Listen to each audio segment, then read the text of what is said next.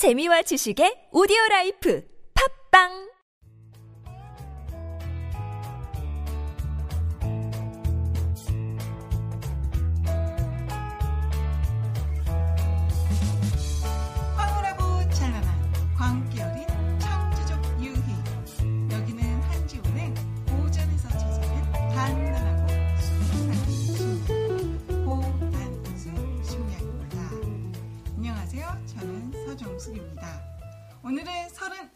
번째 시간으로 피해 의식이 큰 사람에게 나타나는 증상에 대해서 한지훈 작가님과 이야기 나눠보겠습니다 피해 의식이라는 거는 본인만 뭐가 잘못되고 나만 뭔가 손해 본다 이런 의식을 말씀하시는 건가요? 네, 그렇습니다. 그래서 항상 그런 사람들일수록 여러 가지 증상들이 나타나는데 오늘 그 증상을 빨리 한번 정리해 보죠. 제가 이거를 그 제 블로그에 올려놓으니까 조회수가 폭발을 하더라고요. 아, 자. 모두 자 기 자가 진단을 하기 바쁘신 것 같은데 네. 그러면 이 증상들이 모두 한꺼번에 다 나타나야지 그 의식이 피해 의식이 있다는 건가요? 아니면 그 중에 한두 가지만 있어도 피해 의식이 있는 건가요?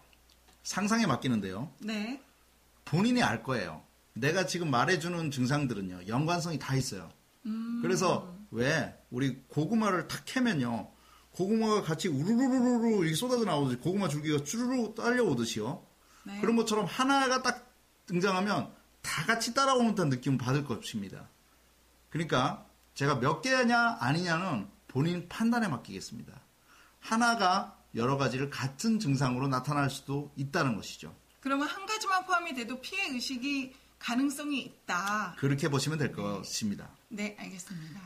자, 피해의식이 큰 사람에게 나타나는 첫 번째 증상은요. 항상 나에게 작은 피해를 준 사람들을 떠올리게 되고 우울한 삶을 산다. 이런 거죠. 과거의 나를 금전적으로 혹은 인격적으로 무시했던 사람들을 계속 떠올리게 돼요. 자, 이게 무슨 소리냐면 내가 어렸을 때는 어렸을 때는 아마 부모 때문에 내가 이렇게 잘못됐어. 대학 시절에는 대학 선배 때문에 혹은 학과를 잘못 갔기 때문에 혹은 직장 생활했을 때는 직장 상사 때문에 이렇게 계속적으로 나를 계속적으로 실패로 만든 사람들을 떠올리게 됩니다. 네. 그래서 그 남자친구와 헤어졌으면 남자친구 때문에라고 말하고 여자친구랑 헤어졌는데 여자친구 때문에라고 말합니다. 네. 자, 결과적으로는 이거는 피해 의식인데요. 피해 의식이 큰 사람은 그런 것들이 다 없더라도 항상 나를 가해했던 가해자 하나를 가공적으로 머릿속에 떠올리고 살아요. 그러니까 모든 잘못을 본인에게서 돌리는 게 아니라 남에게서 찾는 그렇죠. 남에게서 그 원인을 찾고 그가 나에게 가했던 작은 행동을 침소봉대해서 해석한다는 거죠. 네. 두 번째는 뭐냐면요. 피해의식이 큰 사람은 항상 말수가 적고 약간 삐져, 삐쳐있는 듯한 얼굴로 무기력한 삶을 살아갑니다. 하지만 네. 만만한 사람이 나타나면 마음대로 미친 듯이 말과 행동을 과격하게 표현합니다. 네. 자신이 갑이라고 생각할 때면 마음대로 행동하고요. 자신이 을이라고 생각할 때면 항상 삐쳐있는 듯한 얼굴을 하죠. 네. 어떨 때는 갑자기 기분이 좋아졌다가 어떨 때는 기분이 나빠지는 이상한 증상들을 보이게 됩니다. 아, 롤러코스터 성격 가지고 있겠네요. 네. 세 번째는요. 피해 의식은 자신은 피해 의식 때문에 제대로 된 삶을 살지 못했기 때문에 나이 든 사람을 만나거나 나에게 조언을 해줄 수 있는 사람, 격식을 갖춰야 될 자리를 싫어하고요. 아. 멋진 이성, 육체적 관계가 아니면 만날 이유가 없다라고 생각을 해요. 어, 위험한 사람이네요. 위험한 사람이죠. 네 번째, 여러 사람들 앞에서 나서서 이야기하는 것을 극도로 부끄러워해요. 부끄러워하거나 그 자리를 굉장히 싫어하거나 입술을 떨거나 그래요. 근데 놀랍게도요, 본인은 그 위치에 올라가서 그렇게 얘기하고 싶어 해요. 아, 갈망은 하는데 갈망을 하는데 그런 게 전혀 안 되는 거예요. 그런데 이것이 뭐냐면, 그러면서 자기 노력은 하지 않고 맨날 인터넷 웹서핑만 하고 SNS에 쓸데없는 이야기만 올려놓는다는 거예요. 아, 거기서는 활발하게 대화를 그렇죠, 그렇죠. 단지 사람들 사이에서 무대에 못 올라가지만 아무 노력을 안 한다는 거죠. 근데 올라가고 싶어 하기 때문에. 네. 아이러니하죠. 자, 그 다음에 다섯 번째는요, 이런 거죠. 매일 바쁜 듯이 분주하게 매일 움직여요. 몸을 움직여. 그런데요, 회사에 전혀 도움이 안 돼. 핵심적인 업무는 아무것도 못 해요. 그러니까 하지 않아도 될 네, 일들을 일만 계속 하고, 계속 있는 하고 거군요. 있죠. 상사 눈에는 안 띄는 전혀 하지 않아도 되는 일은 하는데 사고만 치는 거예요. 본인은 힘들어요. 예, 너무 그러니까 일을 많이 해. 항상 개고생하고 있다라고 말하고 있는 거죠. 아, 안타깝네요. 나만 고생하고 있고 나는 야근을 제일 많이 하고 있는데 업무를 도대체 어떤 업무를 했니 그러면 정말 쓸데없는 업무만 하는 거죠. 그렇죠. 환경 미화가 내일인데 그런 날 괜히 서류 보면서 일 열심히 하고 그렇죠. 내일까지 마감일인 걸 있을 때 환경 정리한다고 딱보 있고 이러면은 그래서 결국은 피해 의식이 큰 사람은 어떤 일을 맡겼을 때 핵심을 파악하지 못하고 주변 일만 하다가 또 한 번의 피해 의식을 받죠. 그거를 그렇게 하면 어떻게 했을 때 그 사람은 또 피해 의식을 가져옵니다. 네. 그렇죠? 영원히 주변 인생을 살게 되죠. 그래서 자기가 맡은 일은 제대로 하지 못하면서 이렇게 말하죠. 나는 이 일이 적성이 아니야.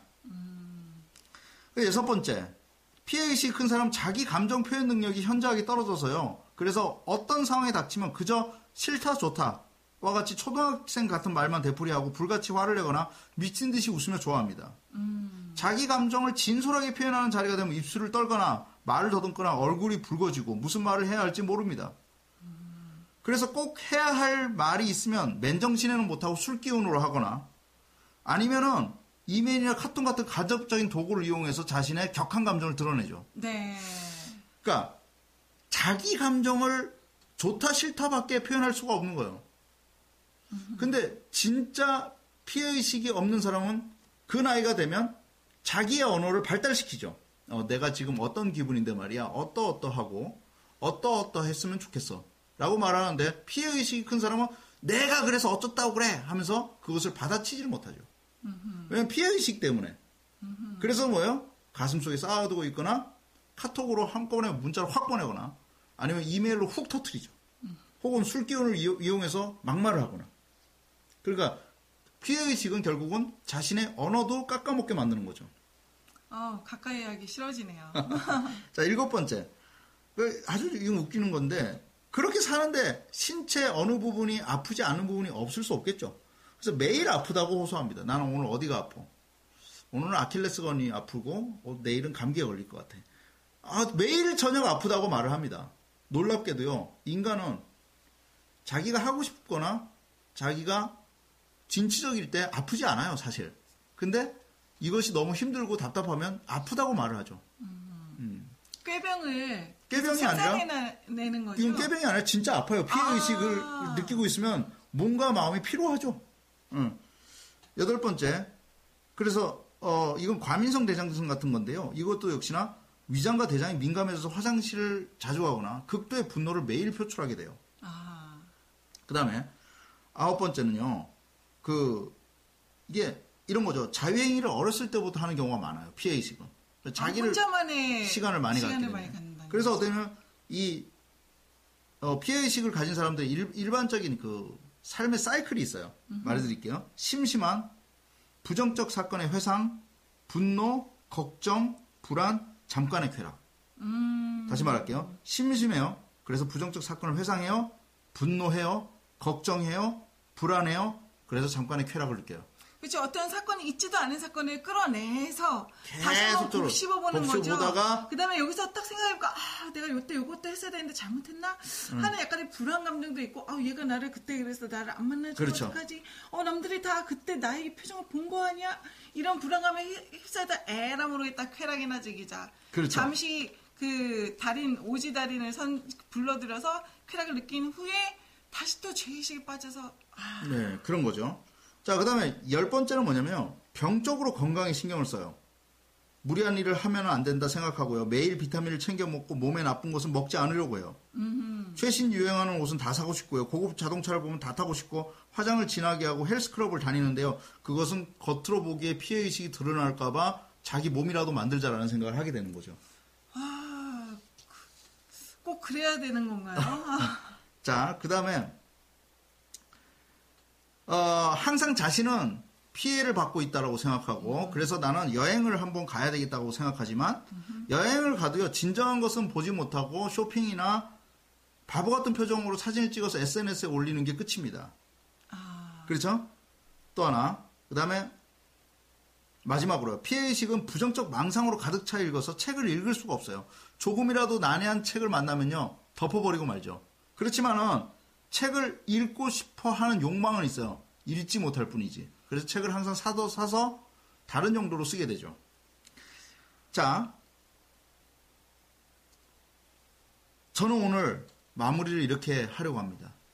그 장자를 보면요. 소요유편에 붕정만리라는 고사가 나와요. 이게 뭐냐면 워낙 유명한데요.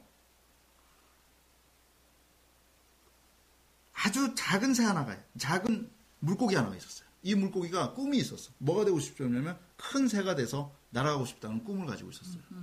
그래서 큰 새가 돼서 날아가는데 수천 년을 수천 년을 큰 물고기가 되고 싶다는 꿈을 가지고 있다가 결국은 큰 물고기가 바로 뭐가 되냐면 큰 새가 돼서 날아가게 되죠. 남쪽으로 남쪽으로 날아갑니다. 여기서 말하는 남쪽은 보통 동양 고전에서 남쪽은 이상향이에요. 네. 이상향으로 날아갑니다.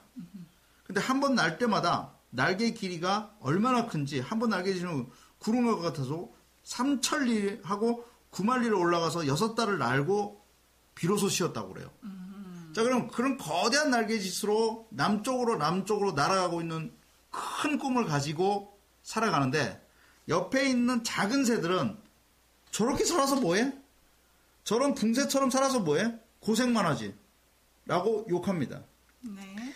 피해 의식이란 자기의 꿈을 잃어버린 작은 새처럼 살아가는 것입니다. 피해 의식을 느끼고 있다면 여러분, 붕정만리, 거대한 비상을 하는 날개짓으로 날아가시기 바랍니다. 피해 의식은 나의 작은 문제에 국한하고 국한해서 현미경과 같은 미세적인 것을 보고 있기 때문입니다. 붕정만리의 꿈을 꾸십시오. 감사합니다. 네, 여러분, 오늘은 저희 갈대가 돼 보아요. 이렇게 저렇게 유연하게 생각하는 갈대. 야, 지금까지 한지훈의 고단수십니다. 저는 서정수. 저는 작가 안지훈이었습니다. 감사합니다. 감사합니다.